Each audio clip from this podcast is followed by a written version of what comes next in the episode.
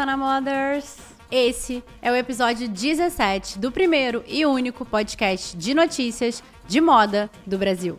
Sim, senhoras e senhores, somos pioneiras em informar os ouvintes brasileiros sobre moda, cultura e comportamento, sempre com aquela pitadinha de ESG. E o fim do ano está chegando, com ele vem também os mil eventos de confraternização, além dos temidos delírios de consumo e do uso pouco consciente da Black Friday. E no episódio de hoje vamos falar sobre ela, sua história, curiosidades e também alguns conselhos para não caírem ciladas e acabar gastando dinheiro sem necessidade. Mas antes, vamos ao nosso glorioso giro de notícias. Show da Taylor Swift no Brasil. O novo item desejo da Balenciaga é uma toalha. Vestier declara guerra ao fast fashion. Mais de um bilhão de dólares em mercadorias de luxo falsas são apreendidos nos Estados Unidos. Undertop e a iniciativa Mulheres Reais. Quênia tem um feriado nacional para plantar árvores. Adeus smartphones. A aposta agora é em AI pins. Black Friday e as compras que a gente não precisa. E a turnê da Taylor Swift no Brasil está encarando um problema bem difícil de remediar o calor. No episódio passado, falamos aqui sobre o aumento das ondas de calor no Brasil com o aquecimento global e os riscos que elas apresentam não só ao nosso bem-estar, como à nossa vida também. E bom, o que aconteceu foi uma tragédia anunciada. Uma fã muito jovem, de 23 anos, morreu depois de passar mal por conta do calor extremo durante o show da cantora no Rio de Janeiro, na última sexta-feira, dia 17 de novembro. No estádio Newton Santos, onde aconteceu o evento, a sensação térmica chegou a 60 graus. E assim como o aquecimento global, a situação insalubre em que os espectadores da Taylor se encontravam também foi agravada pela ganância humana. Não foi permitido que ninguém importasse garrafas de água na entrada do show. E durante o evento, um copo de 350 ml custava R$ 8,00. Ainda há informação de que o palco e o telão foram montados na área de ventilação do estádio, o que prejudicou muito a circulação do ar. Além da fã que veio a falecer, outros mil desmaiaram durante o show. Depois disso, o Ministério da Justiça determinou que a organização do show, feita pela Tickets for Fun, distribuísse água gratuitamente aos espectadores e também abriu canais de denúncias relacionadas ao evento. Além disso, foi determinado que a empresa desse explicações sobre a morte da jovem. É triste e revoltante que uma tragédia assim tenha que acontecer para que as pessoas pudessem ser tratadas com um mínimo de dignidade em um mega evento. Olha, eu garanto que você vai encontrar aí na sua casa uma versão muito parecida com o mais novo lançamento da Balenciaga. Isso porque ela é uma toalha. A Tall Skirt, saia de toalha em inglês, custa 925 dólares, cerca de 4.500 reais. Tá, você deve estar esperando eu dizer que não é qualquer toalha, não é mesmo? Pois ela é tão qualquer, tão simples, que até a IKEA fez uma piada avisando que os clientes podem encontrar um item muito similar em suas lojas. E essa é só mais uma na enorme fila de polêmicas da Balenciaga. Nos últimos anos, a grife espanhola ficou conhecida na web por lançar inúmeros itens para lá de esquisitos. Tênis desgastados, bolsa de saco de lixo e a crocs de salto foram algumas das peças que mais repercutiram. E por mais que esses itens possam ser boas jogadas de marketing para manter a grife nos holofotes, é preciso lembrar que essa estratégia quase levou a marca à ruína, com a publicação de uma campanha que associava imagens de crianças a itens fetichistas, o que rendeu até mesmo acusações de apologia à pedofilia. E aí, será que a marca está conseguindo recuperar a imagem ou será que chegou a hora de literalmente jogar a toalha? A Vestiaire Collective, o principal e-commerce de itens usados na Europa, aumentou a lista de empresas banidas em sua plataforma. No ano passado, a empresa francesa iniciou um esforço para banir itens de fast fashion na sua plataforma, em apoio a práticas mais sustentáveis. As barradas da vez incluem Zara, Mango, H&M, Gap, Abercrombie e Urban Outfitters. E se você acha que retirar essas marcas diminuíram as vendas, foi muito pelo contrário. A empresa registrou que 70% dos membros cadastrados passaram a acessar a plataforma desde então a maioria em busca de itens de luxo e de melhor qualidade. A Vestiaire informou também que, para tomar essa decisão, reuniu um comitê de nove especialistas em sustentabilidade que definiram os melhores caminhos para que a empresa causasse um impacto positivo no consumo de moda e atuasse diretamente contra o descarte de roupas. Para anunciar a iniciativa, eles fizeram uma ativação na Times Square com montanhas de roupas descartáveis associadas a marcas de fast fashion. Aqui no Brasil também tivemos uma campanha com uma ativação muito parecida, onde a Avenida Paulista recebeu um monte desesperador de roupas e eu tive o orgulho de participar. Foi a da Malve com o lançamento do moletom Desafio, que tem 85% da sua composição feito a partir de fibras de roupas descartadas. São marcas como essas que a gente precisa para alcançarmos um mercado de moda mais consciente e inovador. Uma grande apreensão de itens de luxo falsificados nos Estados Unidos revela como esse mercado é muito maior do que a gente imagina. Policiais encontraram em um pequeno depósito na cidade de Nova York mais de 220 mil itens falsos, que somavam cerca de 1 bilhão de dólares. E essa foi a maior apreensão de produtos falsificados da história dos Estados Unidos, mostrando como a pirataria de itens de luxo é um problema muito longe de encontrar um fim. Mulheres reais. Eu acho que esse é um dos principais movimentos do mundo da moda hoje. Celebrar as pessoas pelo que elas são, mostrando corpos reais, belezas reais e histórias de vidas reais também. Porque o mercado de moda é sim para todo mundo. E é nisso que a Undertop, marca brasileira e especializada em bores, acredita também. Com o projeto Mulheres Reais, ela fez uma parceria com a ONG Nova Mulher, na zona norte de São Paulo, para capacitar mulheres na área do empreendedorismo. Segundo Juliana Mansur, a designer à frente da Undertop, a ideia é fortalecer o autoconhecimento e a autoestima dessas mulheres ela organiza ciclos de palestras com profissionais que são referência no mercado em áreas que podem ajudar e muito seus pequenos empreendimentos, como desenvolvimento pessoal, organização financeira, vendas pelas redes sociais, automaquiagem, construção de marca pessoal e temas relacionados à carreira, entre outros. E olha só que demais! Em dezembro, quando termina a edição deste ano, será fotografada uma campanha com as mulheres que participaram do projeto usando os bores da coleção atual da marca.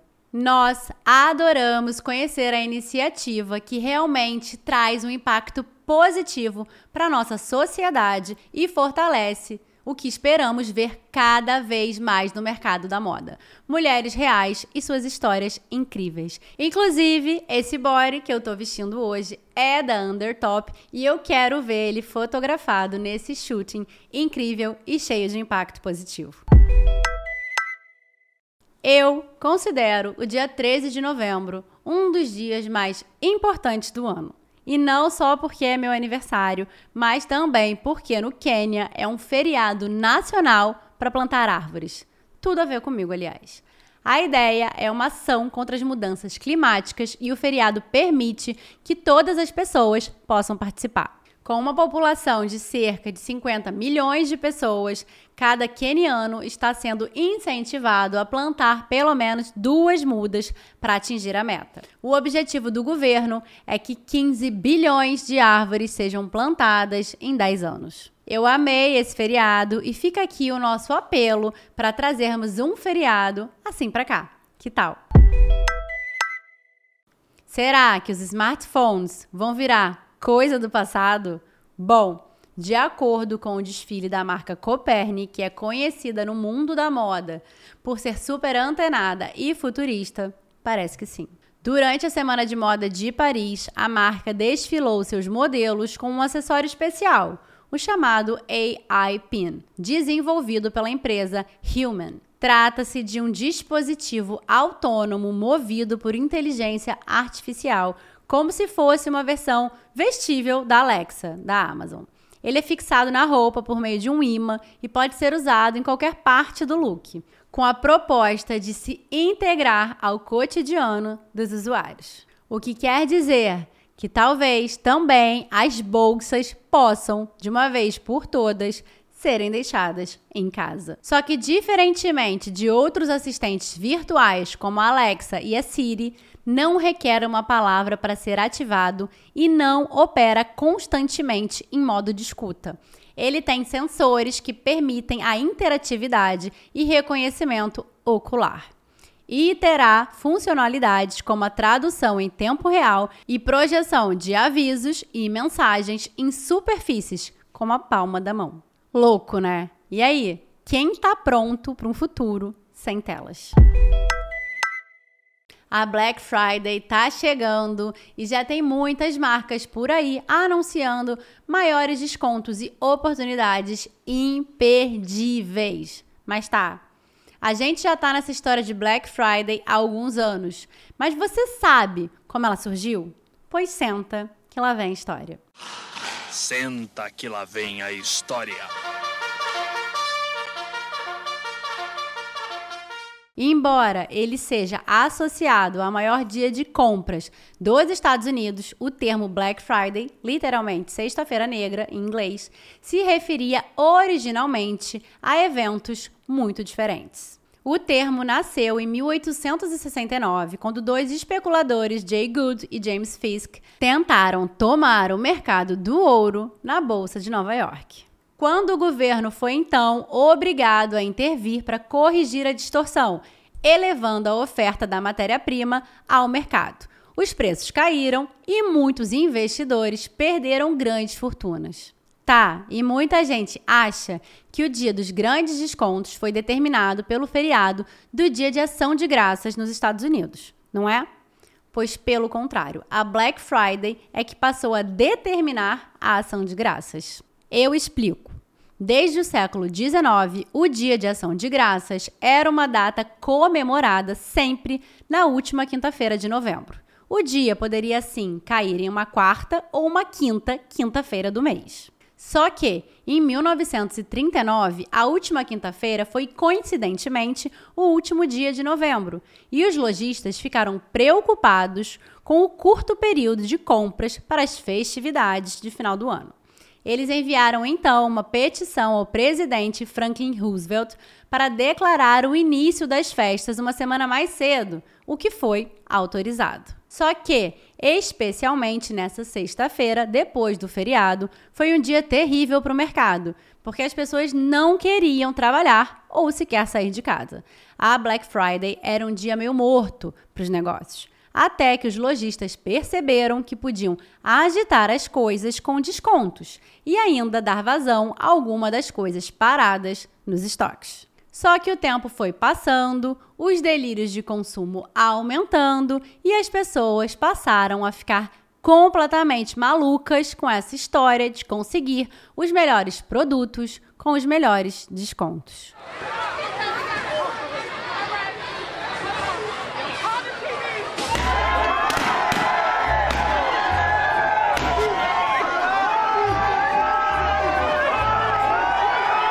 Bom, pelo menos com as compras online, a gente não precisa se estapear pelas melhores ofertas.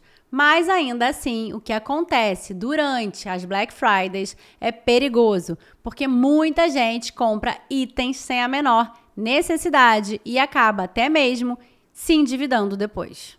Por isso, aqui vão algumas dicas para aproveitar a Black Friday para que ela seja melhor para você. Faça uma lista de coisas que você realmente precisa. Pesquise o histórico de preços durante o ano. Algumas ferramentas de compras na internet avaliam o histórico de preços do produto ao longo do tempo. Pode acontecer de algum produto subir o preço pouco antes da Black Friday, apenas para que o desconto pareça maior quando chegar o dia. Não se emocione com os anúncios da internet.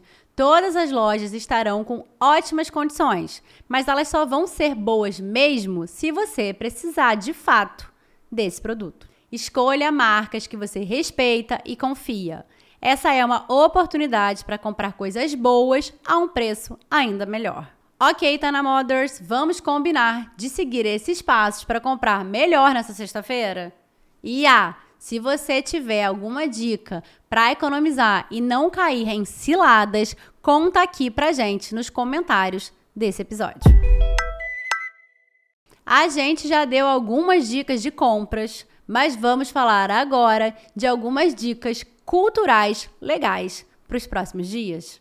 Anota aí: Exposição Blow Up em São Paulo. É um fenômeno mundial de arte inflável, perfeito para levar as crianças e divertir muitos adultos também. São mais de 500 infláveis e 300 mil bolinhas colorindo e iluminando todo o espaço permitindo um ambiente multissensorial e interativo.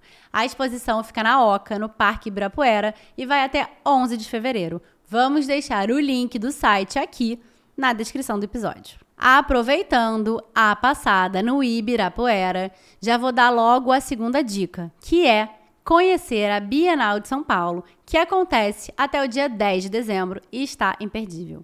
E pela primeira vez, a cozinha da Ocupação 9 de Julho está fazendo parte da rota gastronômica do evento. Para quem não sabe, é uma cozinha comunitária do movimento Sem Teto do Centro, que atua para oferecer alimentos saborosos e de ótima qualidade com preços muito justos. Esse projeto existe desde 2017 e seu objetivo é criar uma economia solidária e promover maior visibilidade à luta por moradia. Vale muito a pena conferir e saborear. Por hoje é só, Tá na Mothers. Para você que chegou até aqui, muito obrigada por ouvir o Tá na Moda Cast, o primeiro podcast que une notícias de moda, cultura, tendências e sustentabilidade do Brasil. Se você gostou do nosso conteúdo, por favor, avalie o podcast aqui na sua plataforma favorita de áudio. Também aproveita para seguir a gente no Instagram, arroba tá Sua dica, sugestão ou opinião também é super bem-vinda aqui nos comentários. Um beijo e até semana que vem.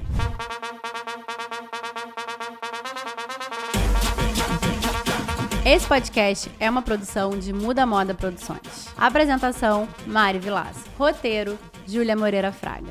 Audiovisual: P2 Vídeos.